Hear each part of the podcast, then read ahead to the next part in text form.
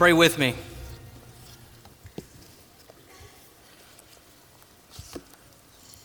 Father, how great is your name in all the earth.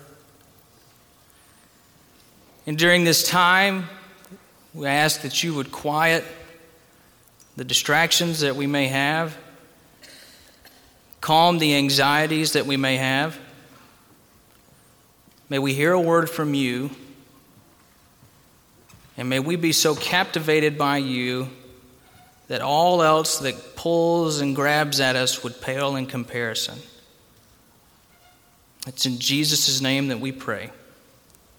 Amen. You may be seated.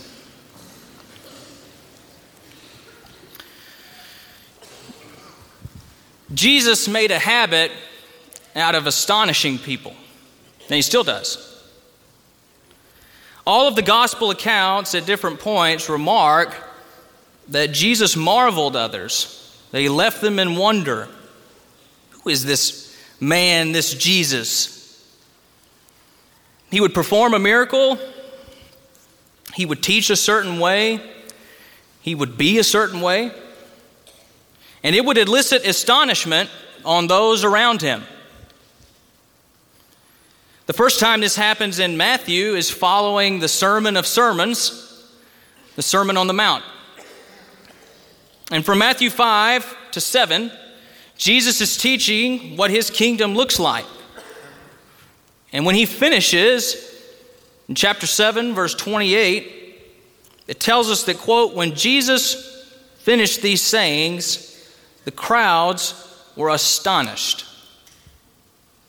For he was teaching them as one who had authority and not as their scribes. So, can you imagine then what it would have been like when the disciples got together and started trying to piece together all these things Jesus is doing? Trying to make sense of their astonishment, trying to make sense of who this Jesus of Nazareth really is.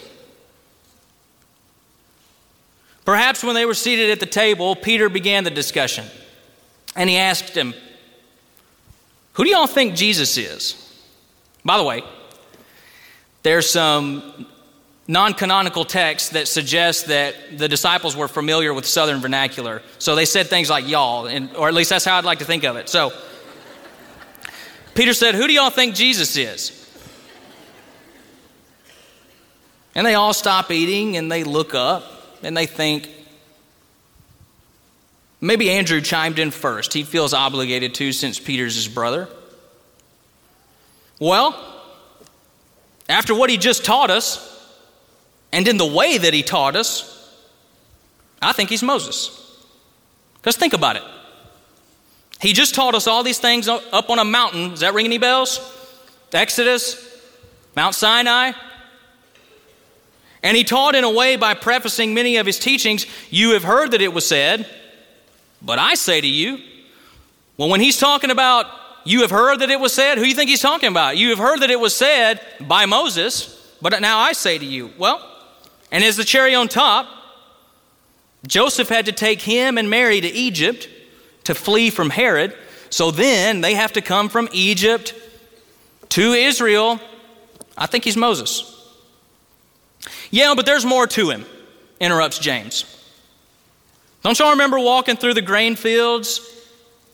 The Pharisees caught us plucking and eating some of the grain on the Sabbath.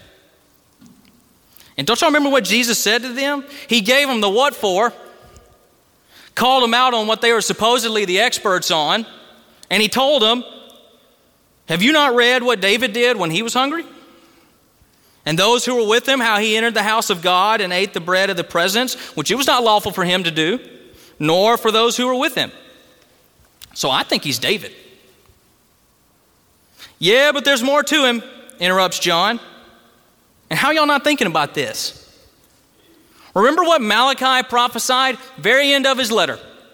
Behold, I will send you Elijah the prophet before the great and awesome day of the Lord comes. That's what makes all these miracles and teachings make sense. Plus, Elijah didn't die, he was taken up into heaven before he died, so he's come back. He's Elijah. Well, I'll see your Elijah and raise you a Jeremiah because I think there's more to him, interrupts, and interrupts Philip. Andrew's talk about Jesus as Moses got me thinking. Remember about the middle of Jeremiah? He tells us about the new covenant. He said, Behold, the days are coming when I will make a new covenant with the house of Israel and the house of Judah. Not like the covenant that I made with their fathers when I took them out of Egypt. So, all that talk about you have heard that it was said, but now I say to you, that sounds like new covenant language to me. Not to mention, Jeremiah was opposed by the religious establishment of his day. And Jesus doesn't seem to be making best friends with the Pharisees. I think he's Jeremiah. Well, have y'all ever made the connection that there are 12 of us, interrupts Bartholomew? Because I think there's more to him. Who was the first person to do anything with 12 people? Remember Genesis? Jacob calls his 12 sons together, gave them a blessing. Well, not too long ago, Jesus gathered us together, the 12 of us, blessed us and sent us out. I think he's Jacob. Now, this may be a bit out there, but go with me because I think there's more to him, interrupts Simon, the other Simon. Apparently, Herod thinks Jesus is John the Baptist resurrected from the dead. He may just be feeling guilty, but it's catching on with others too. They both are preaching a very similar message. They're both prophetic in their nature. People thought John the Baptist was Elijah returned. John over here thinks uh, Jesus actually is Elijah. I think Jesus is John the Baptist. Yeah, well, I doubt that's the case, interrupts Thomas. What do you think, Peter? And Peter, taking everything in that's been said, responds, I don't know. I'm still thinking. Still putting some things together, but what y'all have said is intriguing. So some time passes from this conversation, and then another conversation happens while Jesus and his disciples are in Caesarea Philippi.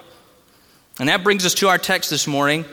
Will you stand with me as we read Matthew chapter 16, verses 13 through 19?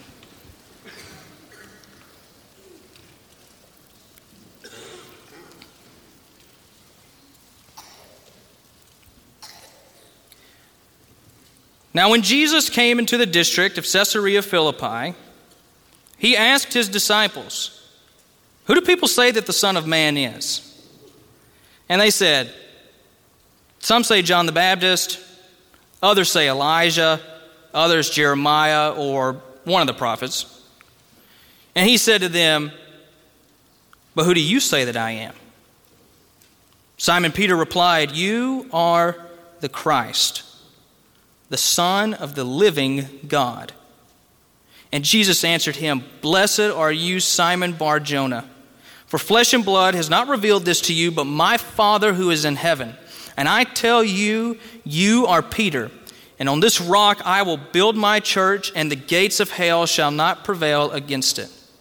I will give you the keys of the kingdom of heaven, and whatever you bind on earth shall be bound in heaven, and whatever you loose on earth shall be loosed in heaven. This is the word of the Lord. You may be seated. So Jesus asks them, the, asks them the question that they've most certainly been discussing Who do people say that the Son of Man is? And of course, by that, he means, Who do people think that I am? And they all start blurting out answers. Ones they've definitely discussed before, except they couch them in the some say language. Because that way if some people think it's wrong i won't i won't be wrong. So yeah i don't know. Some say jesus. Uh, i don't know. Some say john the baptist. Some say Elijah, some say Jeremiah, or at least one of those, one of those prophets. And the thing is, they're all a little bit right. Matthew intentionally paints Jesus with shades of Old Testament characters throughout his gospel. So is Jesus John the Baptist? Yes, kind of, but there's more to him. Is he Elijah? Yes, but there's more to him. Is he Jeremiah? Yes, but there's more to him. But then the poignant question, which has a double pronoun in Greek to add emphasis. Jesus says, But you, who do you say that I am. And now it's time for Peter to answer. The climax and turning point of Matthew. You are the Christ. In Greek, the anointed one. In Hebrew, the Messiah, the Jewish hope and the world's hope incarnate. The fulfillment of God's promise to David in 2 Samuel that I will raise up your offspring after you, who shall come from your body, and I will establish his kingdom. He shall build a house for my name, and I will establish the throne of his kingdom forever. The one who would fulfill the Abrahamic covenant in Genesis 12, where God says to Abraham, I will make you a great nation and in you all the families of the earth shall be blessed. That's why the very first sentence of Matthew, chapter 1, verse 1, says, The genealogy of Jesus, the son of David, the son of Abraham. But not only the Christ, if such a sentence could be said, but there's even more to him the Son of the living God. There, Jesus and his disciples are in Caesarea Philippi. The town in earlier Jewish times is the site of a Baal cultic center, and later in Roman times as the site of the Greek god Pan, all dead gods.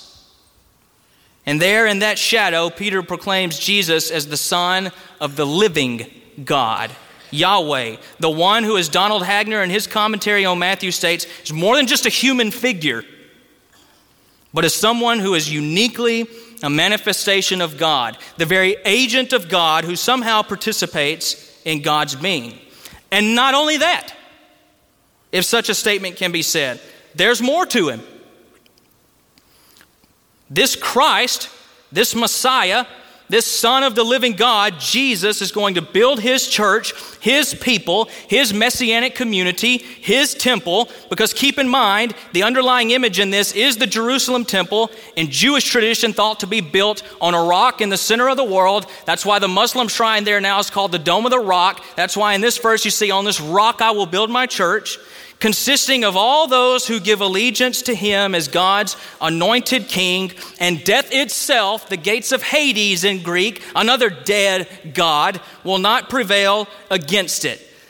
That is an enormous statement.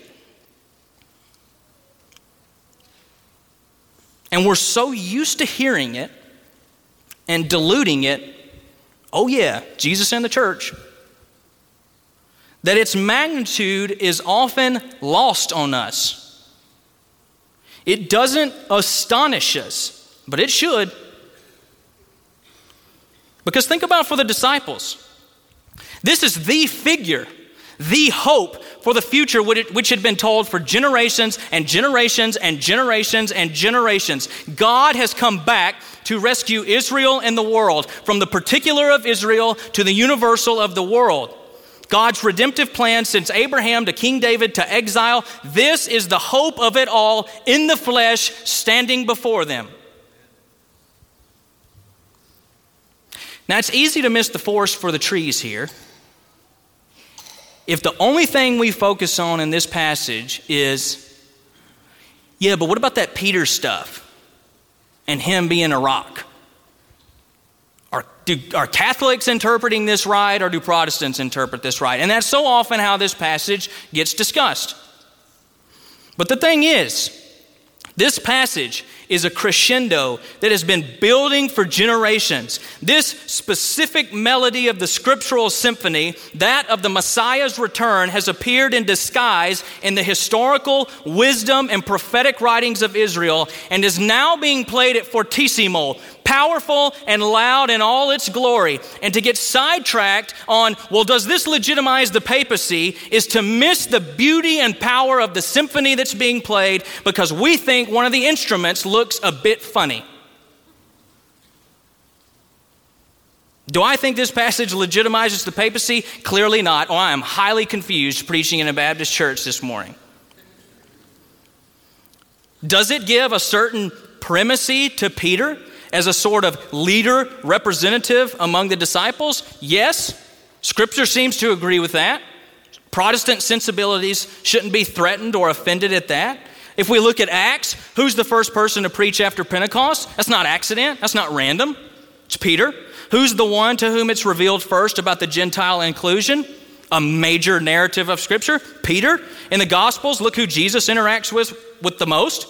Paul references Peter more than once, implying that he had a leadership role. But to affirm that, that perhaps Peter did have a leadership role among the disciples, whether the disciples wanted it or not, is a long chasm away from saying, and I also think he was the first pope, thus instituting the papacy and thereby giving supreme authority to the Roman Catholic Church. Long way away from those two statements. But to focus on that in general is to get sidetracked, so let's not get sidetracked.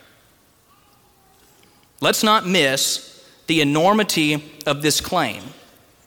Because here in Houston, Texas, and around the world, 2015, Jesus, the Christ, the Messiah, the fulfillment of ancient Israel's hope and the world's hope in the midst of all our dead gods Plutus, wealth, eros, sex, Ares, violence, kratos, power is the Son of the living God, Yahweh. And on the basis of who He is, He is building His church around those who identify and give allegiance to all Jesus is. And Jesus has entrusted it with the responsibility of conforming, of conforming its actions and its being around who Jesus is and leading others to do the same. Now, this is admittedly oversimplifying. That's the general core of binding and loosing. Whatever you bind on earth shall be bound in heaven. Whatever you loose on earth shall be loosed in heaven. It was a rabbinic term, and it had to do, in its primary Jewish meaning, of allowing and disallowing certain conduct, conduct based on interpretations of the Torah. So, for Peter's context, and later it's the same authority given to all of the disciples in Matthew chapter 18, and thus for all of the church. It concerns, number one, our own conformity to Jesus, and number two, ingratiating others into the messianic community, the church, and keeping one another accountable to the conformity to Christ and his identity. But none of that matters. None of the things that we usually focus on in this matters. Keys of the kingdom of heaven, binding and loosing, rock, none of that matters nor takes on its proper profundity if we don't fully appreciate the majesty of Jesus. Do we fully appreciate that holy calling to which we've been called to as a church? And do we appreciate who exactly did the calling? Because you may be around a table one day, similar to the disciples, and someone may bring it up to you, or you may be wondering yourself who exactly is this Jesus? And there are a lot of answers floating around out there. Don't shortchange them. Don't shortchange yourself. My grandmother used to tell my dad that when it came to dates with girls, that he had champagne ideas and Coca Cola money. but in similar fashion, don't take the majesty of Jesus, a champagne of sorts, and reduce him to some Coca Cola bullet points. You should astonish people. You, me, us, we should be astonished. Because, unlike the disciples, at least at that time, they're going to get some clarity later on, we have a clearer picture, which gives us the opportunity to say, Who is Jesus?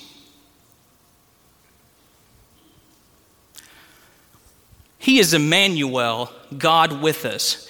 He is the image of the invisible God. He is the firstborn of all creation. He is the agent by which all things were created. He is the purpose for which all things were created. He is that by which all things hold together. He is whom the fullness of God was pleased to dwell. He is through whom God is reconciling all things. He is the one who makes peace by his blood on the cross. He is the Messiah, the one foretold by the prophets. He is the new Jacob who gathers together his people. He is the new Moses who came to deliver his people. He is the new Joshua who brings his people to God's rest. He is the new David who is king over his people. He is the new prophet who calls his people back when they've gotten out of line. He is the suffering servant, the one foretold by Isaiah who was wounded for our transgressions and by whose stripes we will be healed. He is the Lamb of God who takes away the sin of the world. He is the bread of life, the sustenance of all who would come to him.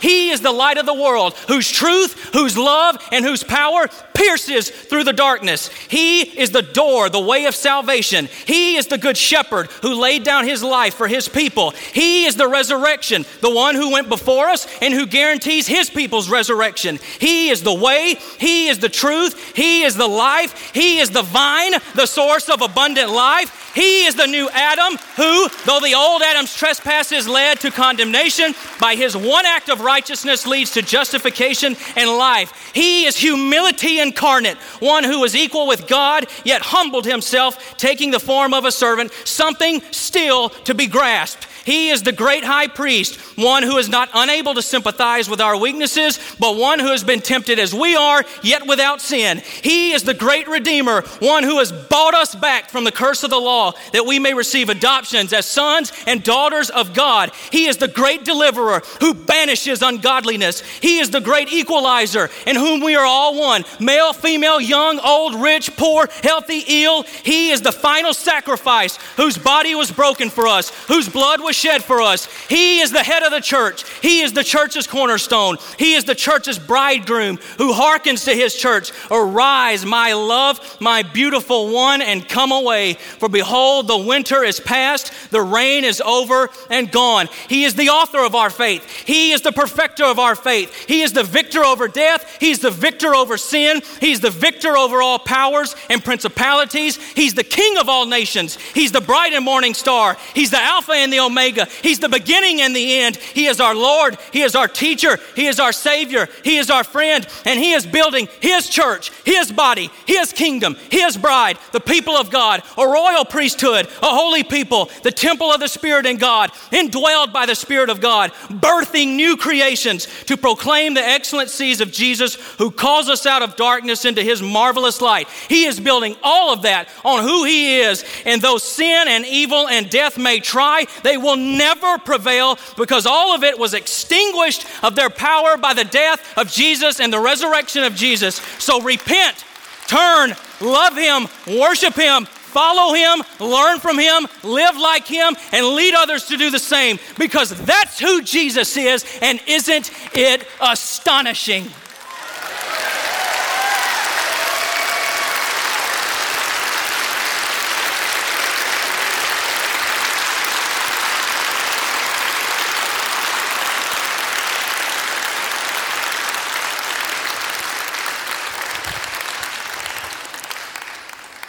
Father, we don't ever want to lose the magnitude of who you are and your Son and your Spirit. Don't let us dilute it. Don't let us minimize it. We want to be so overwhelmed by you that everything else pales in comparison. Keep us astonished. And it's in Jesus' name that we pray. Amen.